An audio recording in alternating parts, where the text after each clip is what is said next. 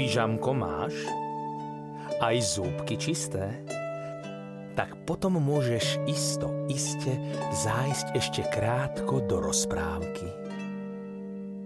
Zamkni si pusu na tri zámky a rozpoviem ti do uší, čo zažil dnes náš medúšik.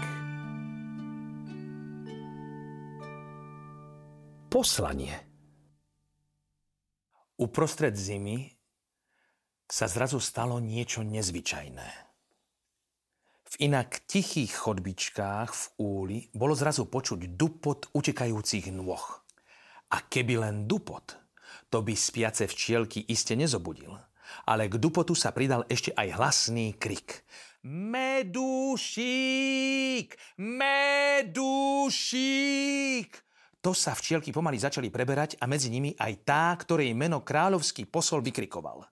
Ten kriklún totiž nebol nik iný ako dvorný radca samej včelej kráľovnej. Keď sa medúšik prebral a vystrčil z komórky svoju hlávku, kráľovský posol bol už celkom pri ňom. No, konečne tu si, povedal mu celkom zadýchčaný. Máš sa i hneď dostaviť k jej veličenstvu. Medúšik si najskôr myslel, že je to zlý žart a niektorá neposedná včielka si z neho chce vystreliť. Ale keď uvidel kráľovskému radcovi na hrudi kráľovskú zlatú reťaz, i hneď sa celkom prebral zo spánku. A kráľovský posol pokračoval. Narovnaj si tykadlá a povystíraj krídla a urob to rýchlo, lebo jeho veličenstvo mi kládlo na srdce, aby sme nestrácali čas. Medúšik sa teda rýchlo upravil, lebo pred kráľovnu nemôže ísť predsa strapatý a vydal sa po spletitých chodbách v úli až k trónnej sále jej veličenstva. Keď prišiel, kráľovna ho najskôr objala a hneď mu povedala. Medúšik, mám pre teba poslanie, ktoré neznesie odklad – v lete si sa osvedčil ako výborný letec. Preto ti dôverujeme, že nás ani tento raz nesklameš. Moja milovaná dcéra, včelia kráľovna v úli číslo 2, je vážne chorá. Poslala som preto svojho najlepšieho letca, aby jej priniesol liek. Lenže tá včielka je taká vyčerpaná, že naspäť letieť nemôže a preto musíme poslať teba, aby si jej doručil tento hrnček s materskou včelou kašičkou, ktorá ju istotne vylieči. Medúšik, život kráľovnej z úľa číslo 2 závisí od tvojej smelosti a rýchlosti. Vkladám do teba všetku svoju nádej. Vezmi si hrnček a priprav sa na cestu. Keď strážcovia otvorili bránu úla, Hneď Medúšik vedel, prečo posol nemôže letieť späť. Vonku bol totiž mráz. Medúšik si preto vo vnútornej predsieni trošku polietal, aby sa mu zohriali svaly a vyletel ako strela do toho strašného chladu.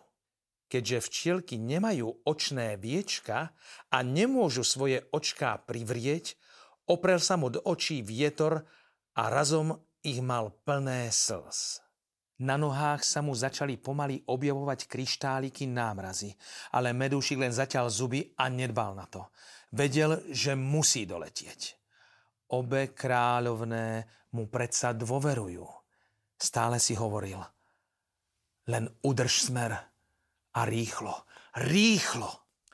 Nuž, hovoril sa mu to ľahko, ale ako udržať smer, keď cez svoje zaslzené oči nevidel ani na krok?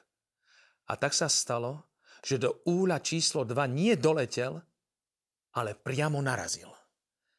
Našťastie to nebolo veľmi vysoko a tak sa medúšik skrútil so všetkými svojimi šiestimi nôžkami, zakryl hrnček s materskou kašičkou, aby sa nerozbil a ako malé zamrznuté klpko spadol na leták úla číslo 2.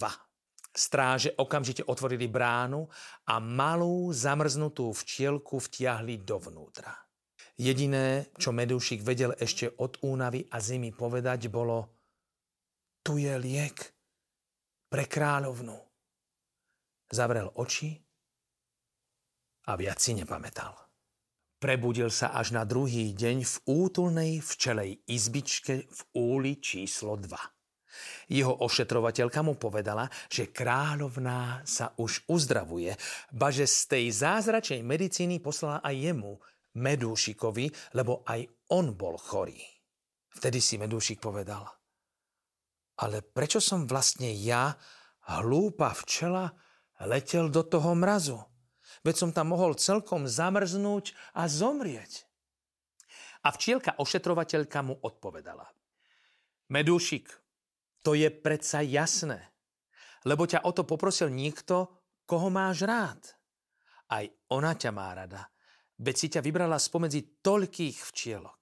A ak máš niekoho naozaj rád, potom nič pre teba nie je ťažké. Medúšik sa pokojne pohniezdil vo včelej postielke a zaspával s úsmevom.